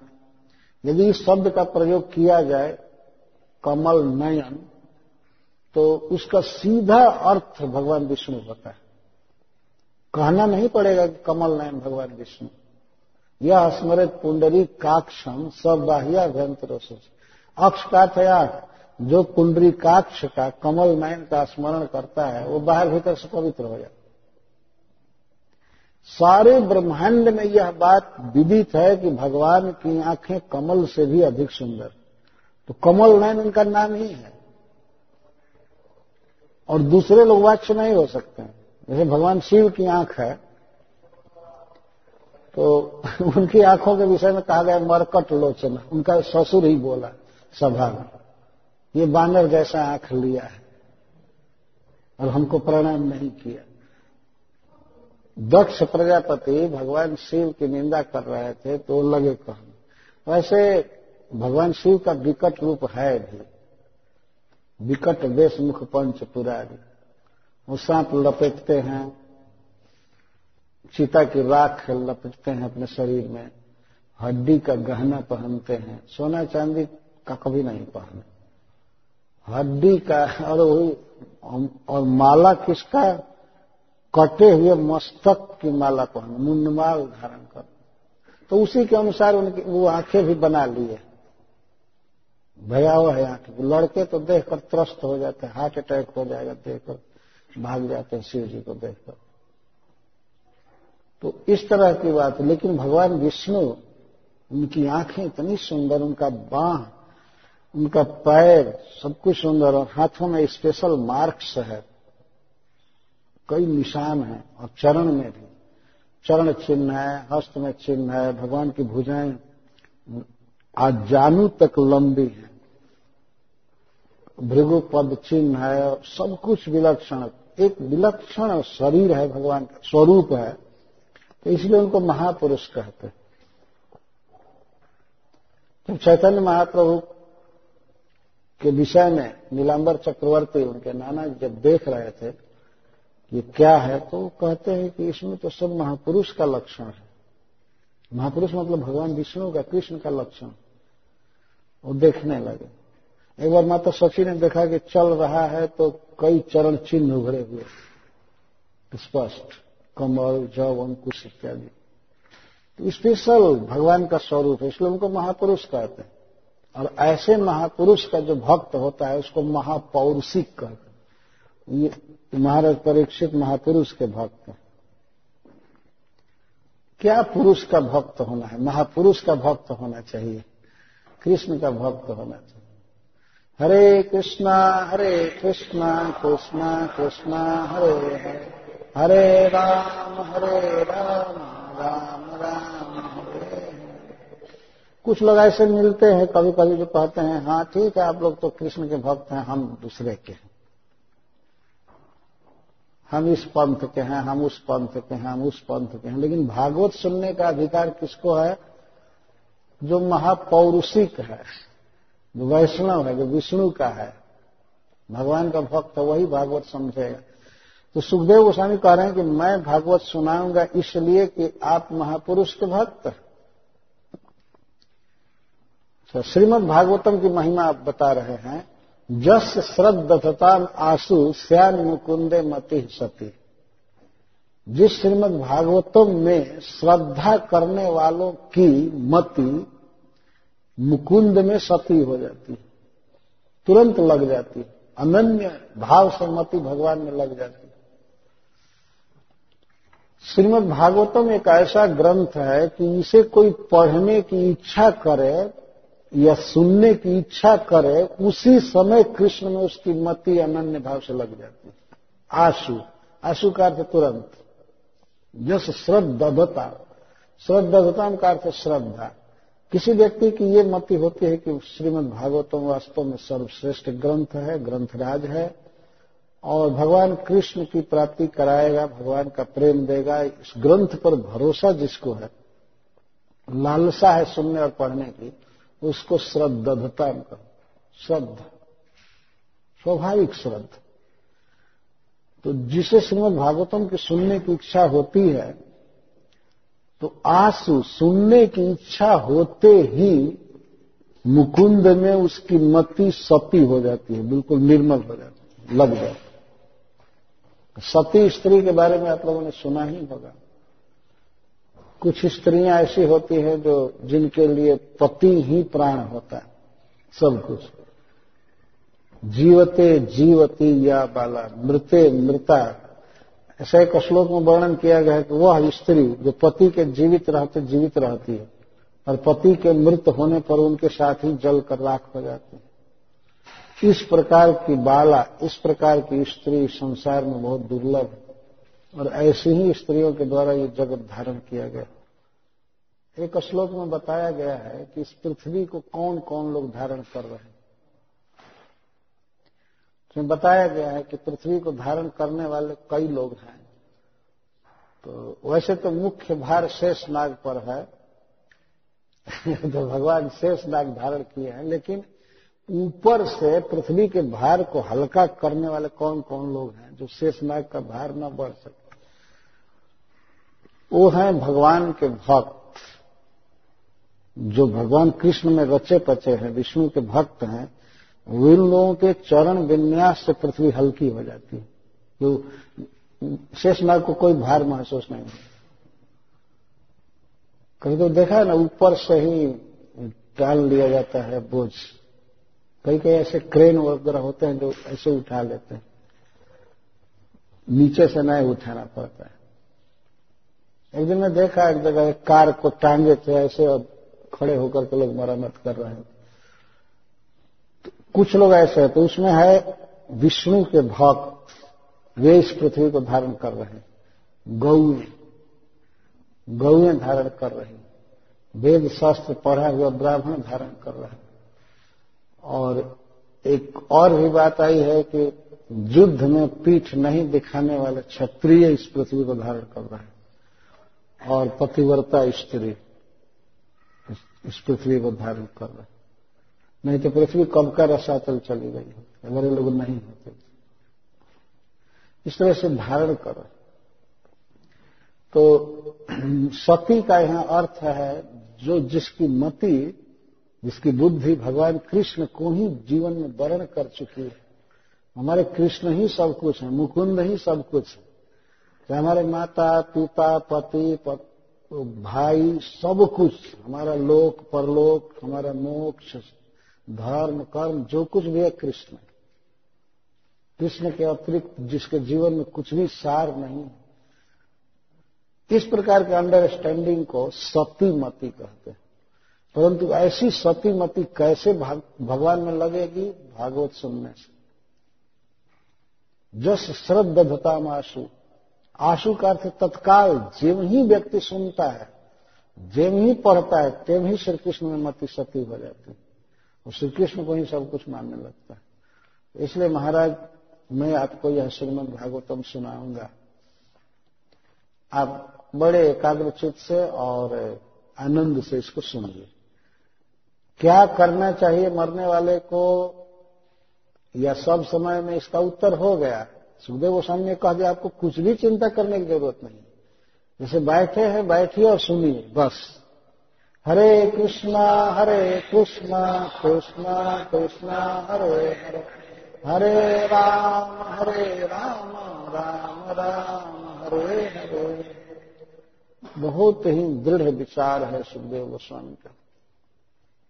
मैं सुनाऊँगा और आप सुनिए। तो इस और अब कह रहे हैं कि महाराज,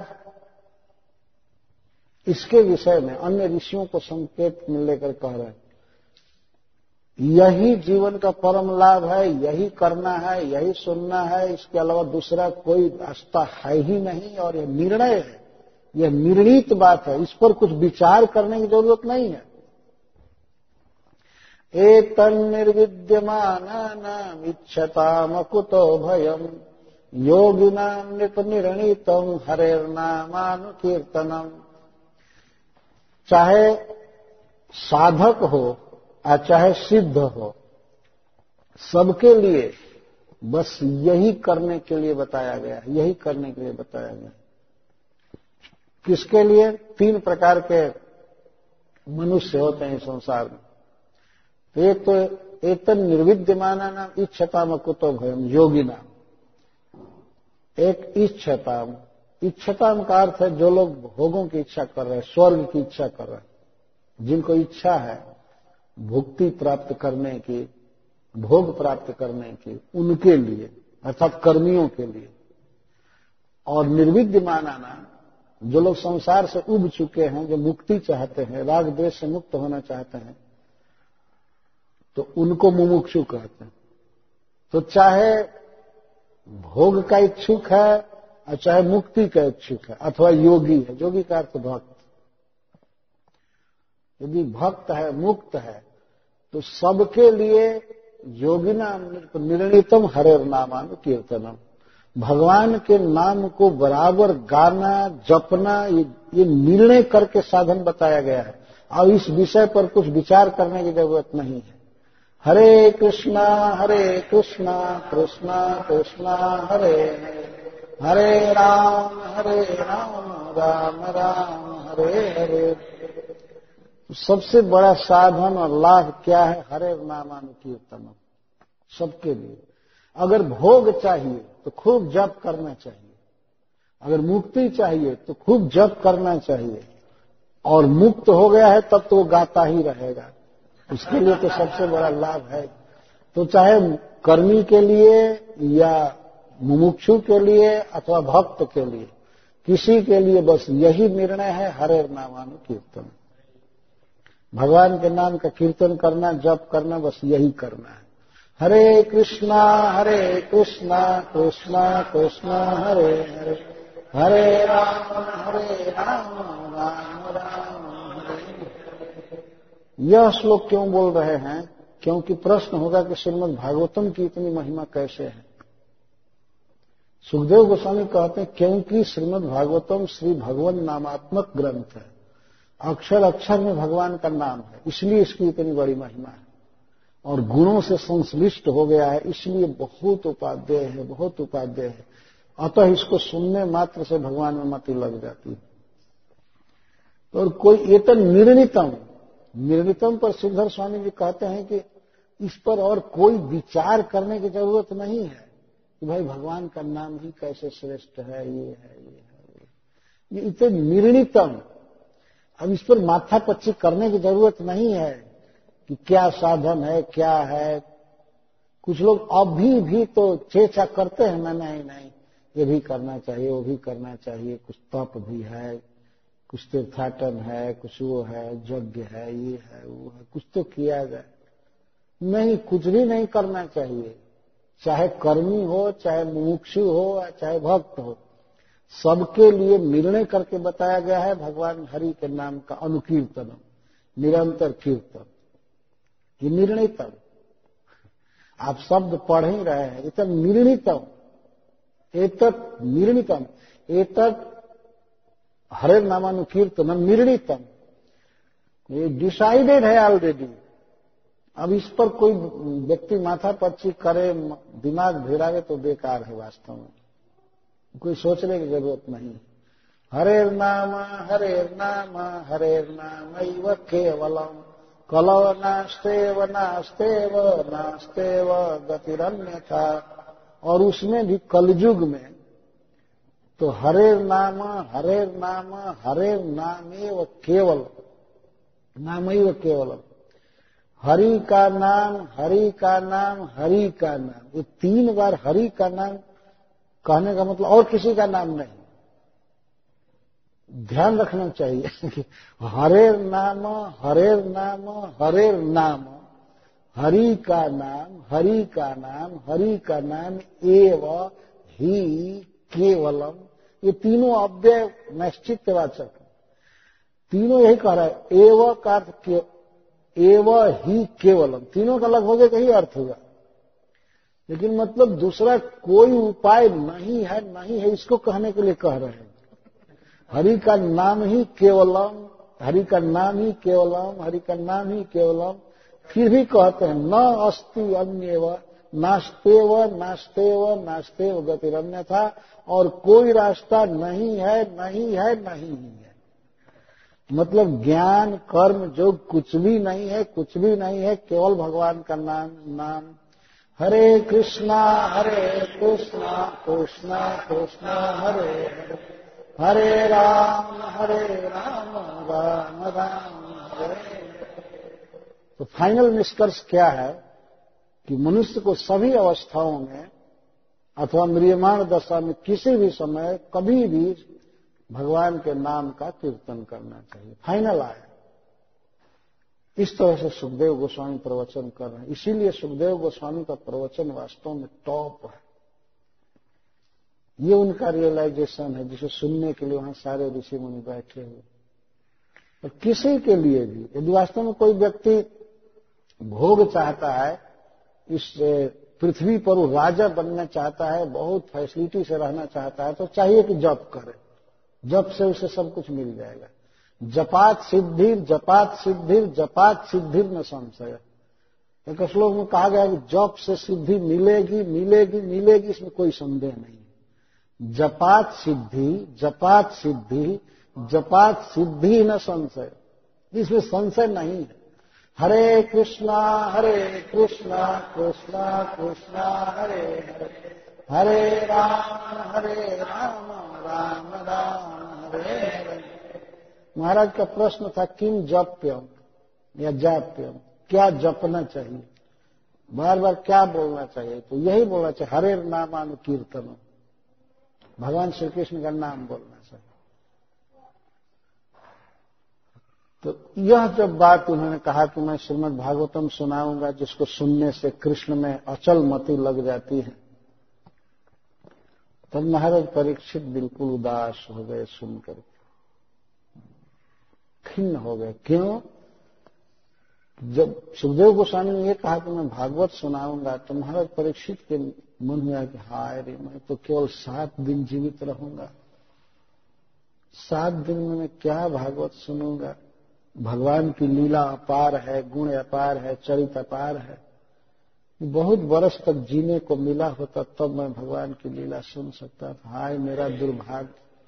हमारा बहुत बड़ा दुर्भाग्य है। तब श्री सुखदेव गोस्वामी उनको आश्वासन देते हुए कहते हैं किम प्रमत्त बहुभी परोक्षैर्हाय नैरिह वरम मुहूर्तम विदितम घटेत श्रेयसे जप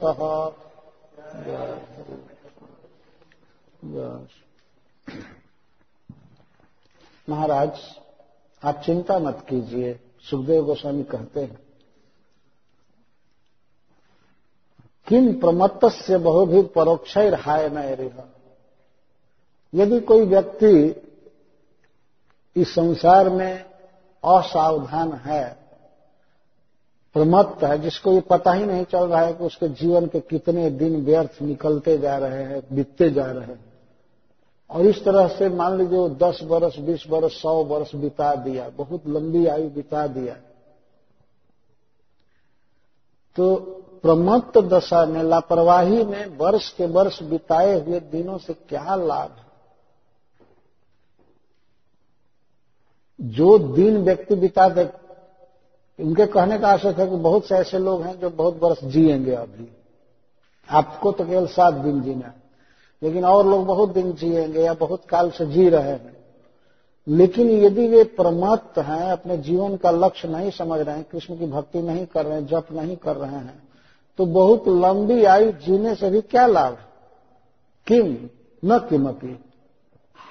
क्या फल होगा? लापरवाह है, जीवन का अर्थ समझे ही नहीं। दिन बीतता जा रहा है, रात बीतती जा रही है, वर्ष बीतता जा रहा है, बीतते बीतते बीत गए। उस क्या फ़ायदा? लंबी आयु होने से क्या फ़ायदा? वरम मुहूर्तम विदितम घटे तो श्रेय से जत। विदितम मुहूर्तम वरम। मैं तो उस मुहूर्त को, मुहूर्त मात्र समय को भी श्रेष्ठ मानता हूँ, जो विदितम। जो जानकारी में बिताया गया जानकारी में कह रहे मेरा जीवन जा रहा है, मुझे भगवान कृष्ण का कीर्तन करना चाहिए, कथा सुनना चाहिए। इस चेतना में अगर थोड़ा भी समय बिताया गया तो श्रेष्ठ वरम तो श्रेष्ठ है। और भगवान कृष्ण के विस्मृति में वर्ष के वर्ष बिताया जाए तो क्या फ़ायदा थोड़ा भी समय अगर भगवान की भक्ति में बिता दिया जाए तो वही श्रेष्ठ है। तो किसी मनुष्य की आयु पचासों वर्ष तक बीत गई, साठ वर्ष बीत गई क्या लाभ हुआ उससे? कुछ भी नहीं। लेकिन अगर दो चार साल भी, दो चार महीना, दो चार दिन भी अगर वो जानबूझ करके बिता दिया कि अब मैं व्यर्थ जीवन नहीं जाने दूँगा, भगवान का जप करूँगा, भक्ति करूँगा, भागवत पढ़ूँगा तो उसका वो श्रेष्ठ है। बहुत अच्छा है। उनको आश्वासन दे रहे हैं। और वास्तव में यह बात सबके लिए ठीक है। जितना दिन विस्मृति में गया गया। क्या किया जाएगा उसको तो लौटा करके लाएँगे नहीं। है ना? अब कोई किसी उपाय से सोचे कि 2003 को लौटा करके लाऊं और फिर से जनवरी चालू करूँ, कहाँ से कर पाएगा? तो चार चालू हो गया है, चल रहा है। चाणक पंडित जी कहते हैं कि आयुष क्षण में को न लभ्य स्वर्ण कोटि भी जीवन का एक सेकेंड भी करोड़ों स्वर्ण मुद्रा खर्च करने पर नहीं लौटेगा। जो जीवन चला गया और उसमें से एक मिनट पिछला कोई लौटा सकता है क्या? दुनिया का पूरा सोना दान कर दे कि हमको लौटा दिया जाए, चाहे जमराज जी के पास, चाहे काल के पास, नहीं लौटे जो बीता बीत गया अच्छा यह ध्यान रखिए कि जो एक सेकंड का समय सुमेरु पर्वत देने के बाद भी नहीं मिलेगा, वैसे ही कई क्षण अभी बाकी है। ना?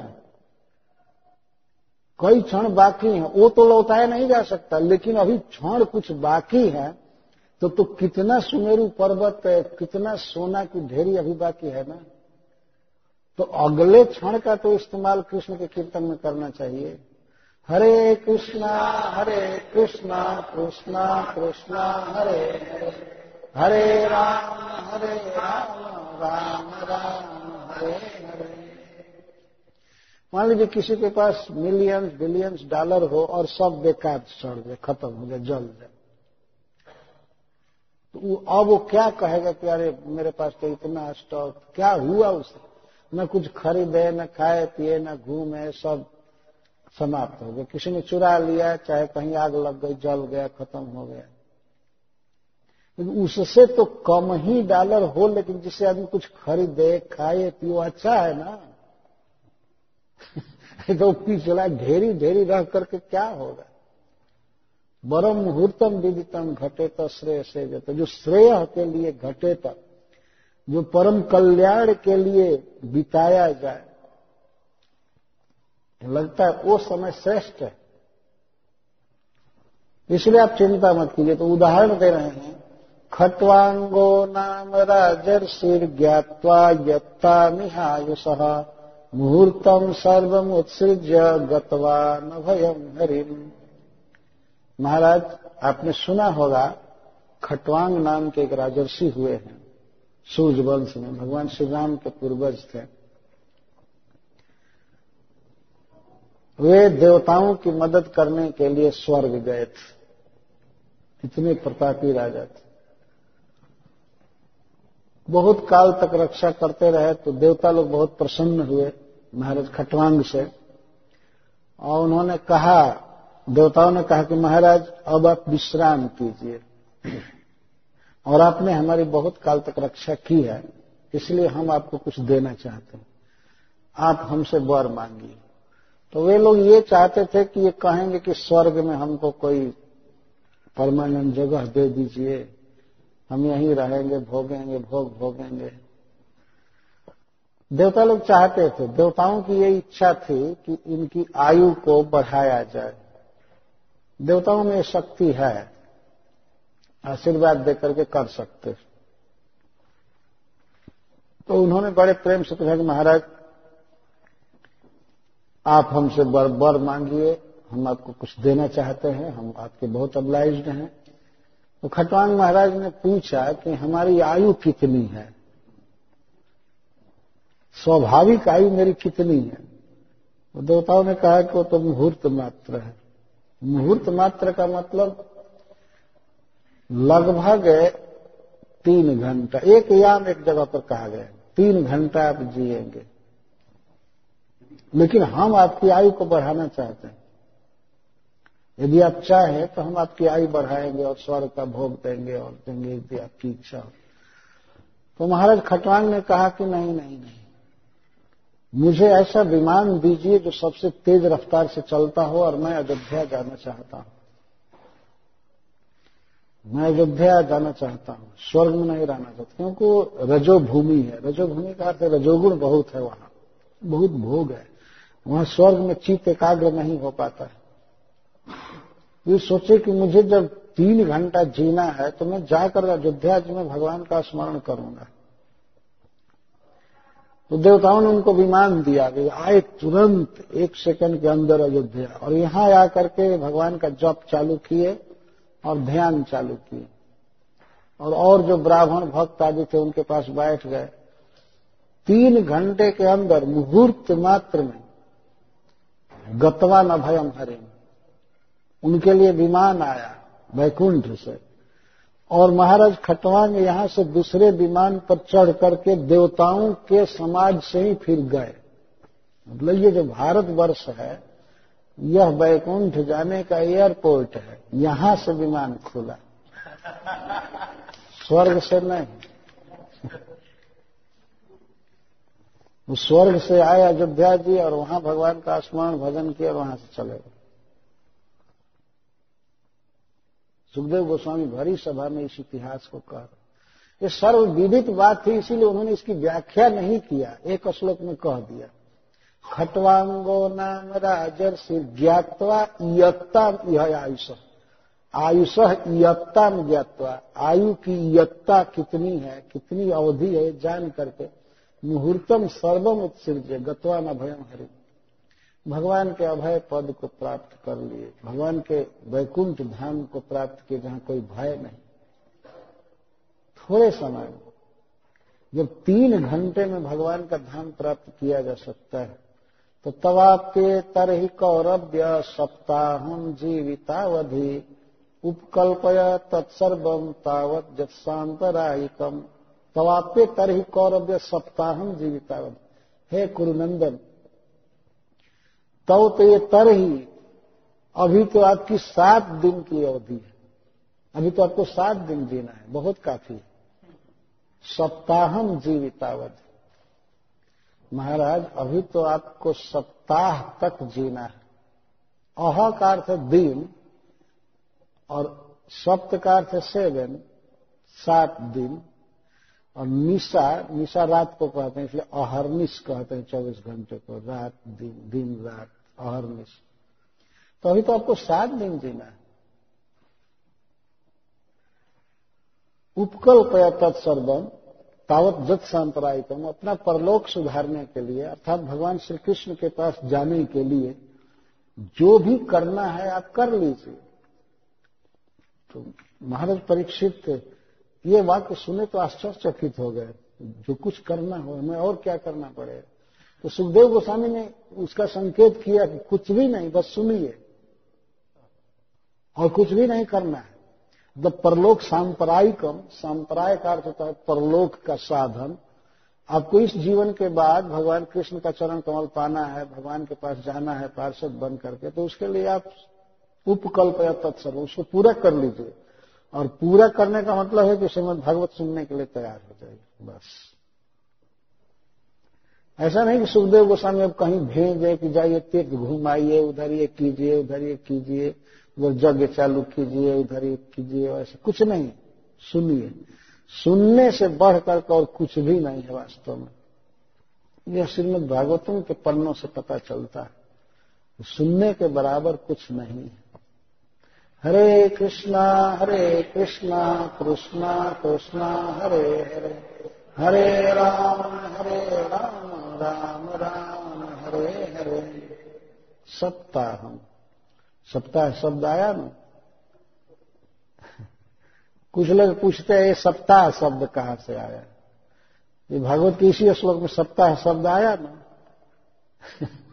और महाराज परीक्षित ने सप्ताह सुना था। ये सप्ताह सुनना भी अपने आप में एक बहुत पूर्ण बात है।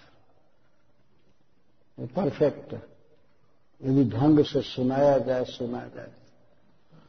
बहुत प्रभाव है श्रीमद भागवतम का।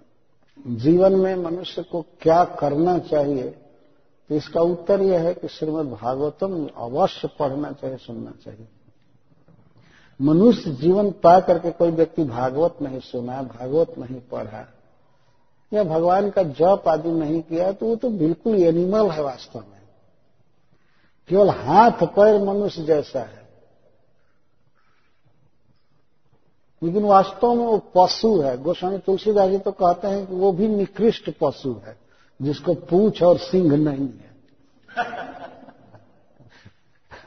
रामचंद्र के भजन बिनु जो चह पद निर्वाण ज्ञानवंत अपि सो नर पशुदिन पूछ विषाण विषाण कहते सिंह को, पूछ मैंने पूछ।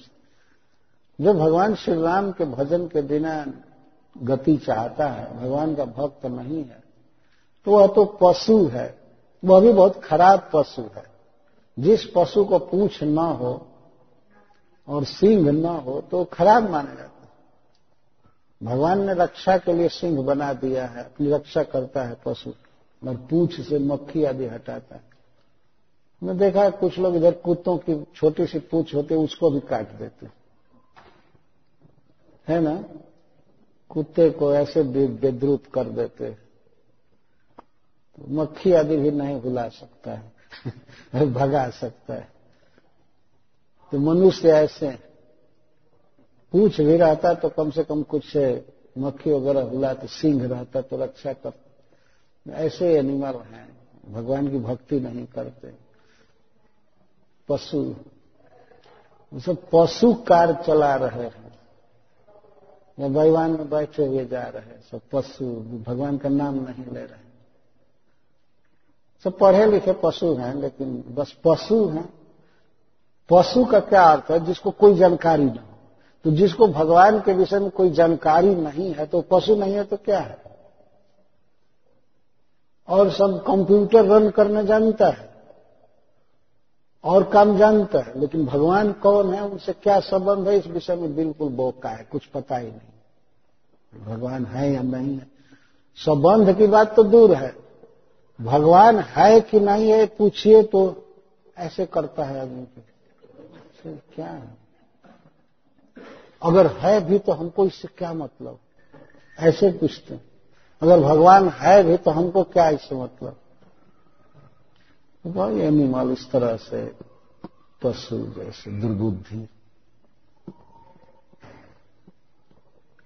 तो समझने की ज़रूरत, वास्तव में मनुष्य जीवन श्रीमद भागवतम सुनने के लिए है पढ़ने के लिए, भगवान का नाम जपने के लिए, जो व्यक्ति जप करता है वास्तव में वही मनुष्य है। जो भगवान से प्यार करता है, भगवान की पूजा करता है, वही मनुष्य है, अन्यथा पशु है। पशु ऐसे लंबा पशु खड़ा हो गया है, चार पैर का नहीं है। दूसरे आकार का पशु है, लेकिन भूमि भार होता है। एक श्लोक में कहा गया चाणक पंडित जी कहते हैं कि जिस व्यक्ति में तप नहीं है, विद्या नहीं है, भगवान की भक्ति नहीं है इस पृथ्वी के भार भूत पशु, पृथ्वी पर लोड बढ़ाए हुए जीवन की ये सफलता है। सुखदेव गोस्वामी स्पष्ट बोल रहे हैं। खटवान राजर्षि का उदाहरण देकर समझा रहे हैं कि अब तो जानबूझ करके समय बिताना चाहिए। मान लीजिए चौबीस घंटे नहीं कोई भजन कर सकता है। अरे एकाध घंटे, दो चार घंटे भी जप किया जाए, तब भी उसका बेड़ा पार हो जाएगा। कुछ देर तो भागवत पढ़ना चाहिए। एक व्यक्ति हमसे पूछा एक बार कि महाराज, कितना देर भागवत पढ़ना चाहिए? तो मैं कहा, कम से कम जितना न्यूज़ पेपर पढ़ते हो, उतना देर तो पढ़ो। उतना देर तक तो रोज पढ़ो। कुछ लोग तो बिना मतलब के देखते रहते हैं, इधर ही उलाटो इलाटो इलाटो इलाटो और ज़्यादा समय नहीं है तो कम से कम पन्ना उलाट उलाट कर दो चार श्लोक भी देखे तो चलो, कुछ तो हुआ। से पढ़ना चाहिए। कुछ लोग न्यूज़ पेपर पढ़ते हैं टॉयलेट के रूम में बाथरूम में पढ़ते हैं। कई बार मैं अमेरिका में देखा इधर उधर कि बाथरूम में अखबार फेंका हुआ है, कोई मैगजीन फेंका हुआ है। तो मैं पूछा कि यहाँ क्यों फेंके? बताया, महाराज, वहीं पढ़ते हैं। उन्होंने कहा हाँ ठीक ठीक, उचित प्लेस पर पढ़ते हैं। तो मैं कहा कि इसको केवल वहीं पढ़ना चाहिए, बाहर नहीं। वही पढ़ने योग्य चीज़ है वास्तव तो जब तक बाथरूम में है, तब तक पढ़े, बाकी भाव, बाहर भागवत पढ़ना चाहिए। गीता पढ़ना चाहिए, चेतन चेतन पढ़ना चाहिए। धर्म है। अपने समय को जो बीतता जा रहा है, अपने आप हिसाब रखना चाहिए। कोई चतुर व्यक्ति, वो अपना स्टॉक रोज देखता है कि हमारा इतना ये चेक बुक से इतना चेक खत्म हो गया, इतना पैसा मेरा लग गया। वो सोचेगा ना, हिसाब ज़रूर करेगा कि हमारी बचत होनी चाहिए। ऐसा नहीं कि बस चेक लिखता जाए, खर्च करता जाए ऐसी पाश्चात देश की नीति है कि आदमी खर्च ज़्यादा से ज़्यादा कर दे, उसको पता न लगे। ये क्रेडिट कार्ड या चेक द्वारा पैसा खर्च ज़्यादा हो जाता है, आदमी को पता नहीं लगता। कैश देना पड़ता है तो लगता है कि खर्च हो रहा है। लोगों को उल्लू बनाने का एक उपाय है। इस तरह से थोड़ा आँखों के सामने न दिखाई पड़े। एक बार मैं पूछ दिया एक व्यक्ति से कि यहाँ पर किसी वस्तु का दाम मान लीजिए चार डॉलर रखना है उनको तो रखते हैं तीन डॉलर निन्यानवे पैसे। ये क्यों? तो वो कहे कि इसलिए रखा गया है कि कस्टमर के मन पर असर पड़े कि तीन डॉलर लिखा गया। ये पता नहीं सत्य है या नहीं, लेकिन यही सत्य है। तो ये क्रेडिट कार्ड वगैरह भी इसी के लिए है। कि उसको पता न चले कि इतना खर्च हो रहा है। सामने देख करके तो छनक जाएगा। सामने सजग हो जाएगा। लेकिन इस तरह से मनुष्य को अपने बीतते हुए समय को ध्यान में रखना चाहिए। इसीलिए कैलेंडर देखा जाता है। रोज कैलेंडर बदलना चाहिए। हाय रे, कल तो गया मेरा। टेबल पर आदमी डेट बदलता है, लेकिन ये नहीं सोचता है कि मेरा तो गया चौबीस घंटा। संध्या बंदन आदि का यही रहस्य है कि सवेरे बैठे आदमी सोचे, हाय रे, रात चली गई।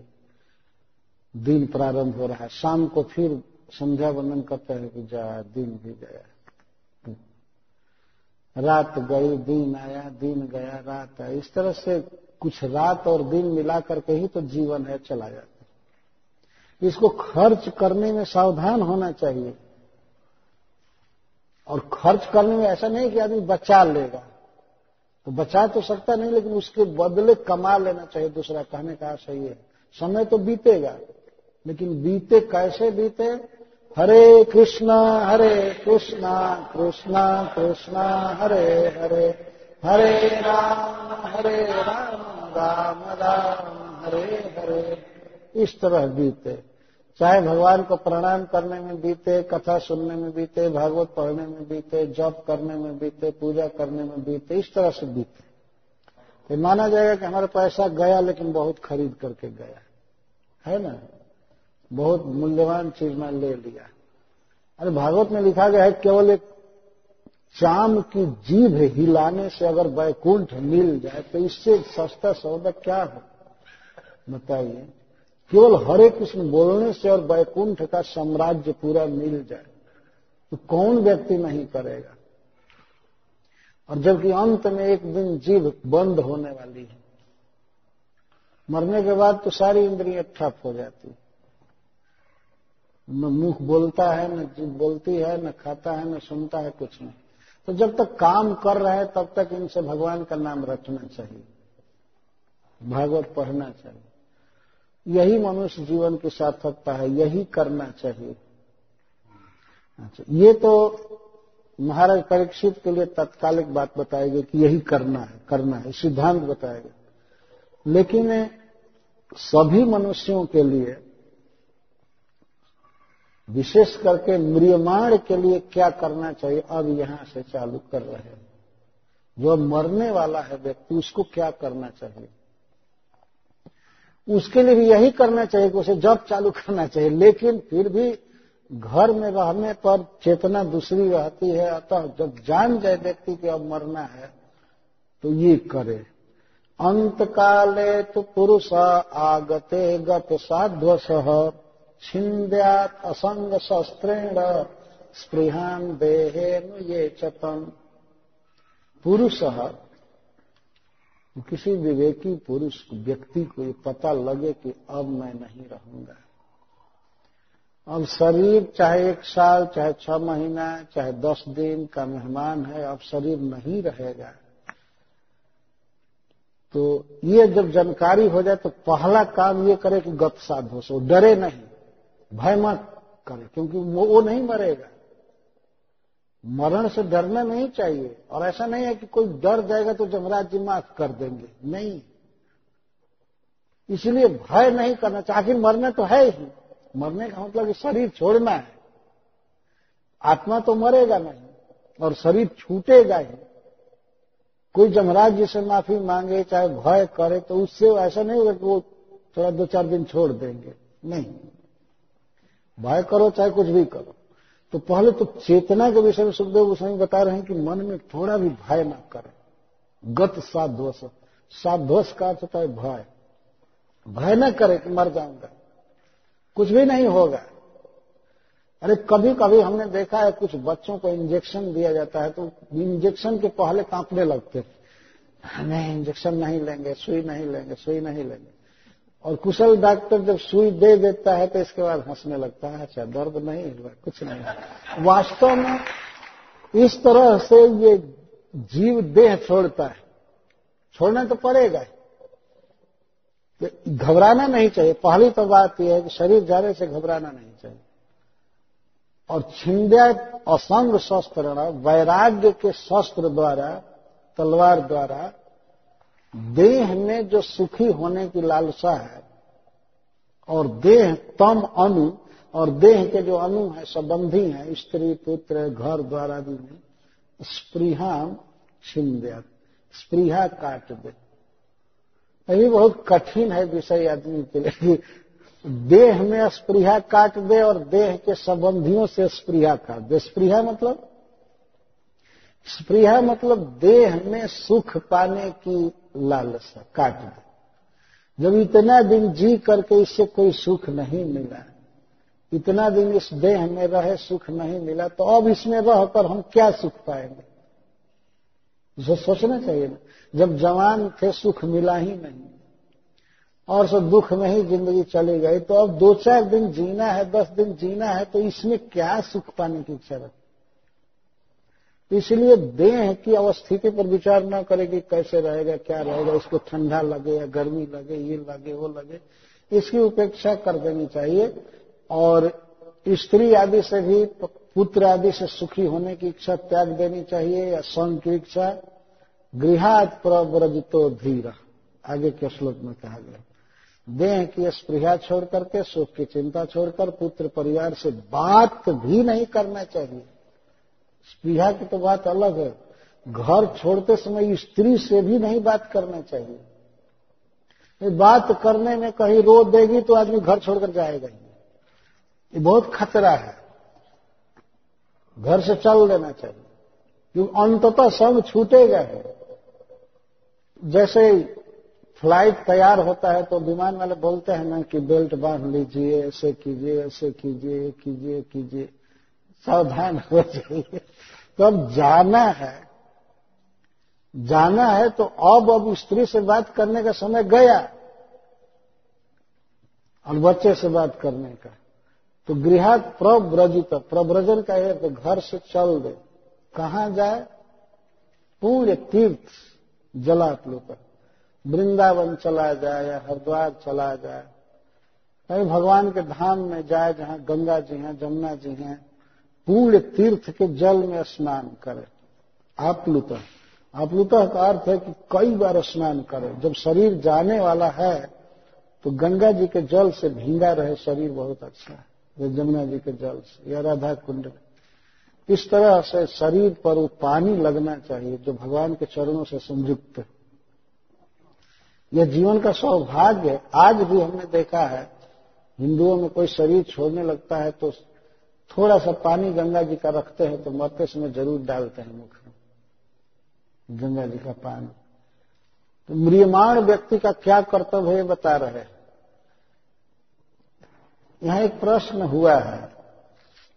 शिल विश्वनाथ चक्रवर्ती ठाकुर लिखते हैं कि जब कह ही दिए कि हरि कीर्तन करना चाहिए, भागवत सुनना चाहिए तो माड़ हो तो उसको भी चाहिए कि वो सुने। तो असंग कहाँ से सीखेगा? बैराग कहाँ से सीखेगा? बेचारा ज़िंदगी भर तो रहा है पुत्र परिवार में तो एकाएक कैसे वो परिव्रजन करेगा? और कहाँ जाएगा उस बुढ़ापा में? तो उसका वो समाधान करते हैं कि उस सभा में बहुत प्रकार के लोग बैठे हुए थे। इसलिए कुछ कुछ उनकी रुचि के अनुसार भी बोलना ज़रूरी था। नहीं तो उठकर चले गए होते जीव गोस्वामी पाद जी लिखे हैं यदि सुखदेव गोस्वामी उनके मन के अनुसार कुछ नहीं बोले होते तो लोग दसम स्कंध तक नहीं रुकते कथा सुनने के लिए। अरे भागो, ये केवल हरे कृष्ण कर रहे हैं। चलो भागो यहाँ से। इसीलिए कुछ अष्टांग योग का भी वर्णन करना है, उनकी रुचि रह जाए रह जाए ऐसे रह जाए। जिसे बैठे रहे। अंततः भगवान की कथा सुनानी थी। दसम स्कंद सुनाना था सुखदेव गोस्वामी को। उसके बाद तो सब कुछ भूल जाएँगे। और एक और भी आता है बात है कि जनरल आदमी के लिए क्या करना चाहिए, उसे चाहिए कि घर छोड़ दे मरने से पहले। घर में ना मरे, घर में मरने वाले की दुर्गति होती है। अब वो बात दूसरी है कि भाई वैष्णव का घर है डीटी है, वैष्णव जुटे हुए हैं, और शरीर छूट रहा है तो वो तो दूसरी बात हो गई। लेकिन जनरल तो यही बताया जाएगा कि घर छोड़ देना चाहिए। यदि वो चाहता है कि भगवान के पास जाऊँ तो शरीर छोड़ने से पहले घर छोड़ देना चाहिए। और घर छोड़ करके देह के सुख पर विचार नहीं करना चाहिए। कहाँ खाएँगे, कहाँ सोएँगे, ये सोचना भी नहीं चाहिए। बहुत विस्तृत दुनिया है, कहीं ना कहीं खाने को मिल जाएगा। है ना? अरे हम लोग तो घर छोड़े हुए व्यक्ति हैं। आप देख ही रहे ना, घर छोड़े हुए व्यक्ति हैं। कोई डिफिनिट किचन नहीं है। लेकिन और लोगों से अच्छा खाने को मिलता है। और लोग इतना आग्रह करते हैं कि जी में, जी उब जाता है, नहीं, इतना नहीं इतना नहीं इतना नहीं, इतना क्यों मिल रहा है? इसलिए कि कृष्ण के भक्त का। ये तो कौन फ्री खिलाएगा? बताइए। अरे फ्री खिलाना क्या? खाने के बाद उल्टे फ़ीस देते हैं। है ना? आप हमारे घर खाए, आए, बहुत कृपा के ऊपर से ये लीजिए। है ना? देखिए भगवान की दया।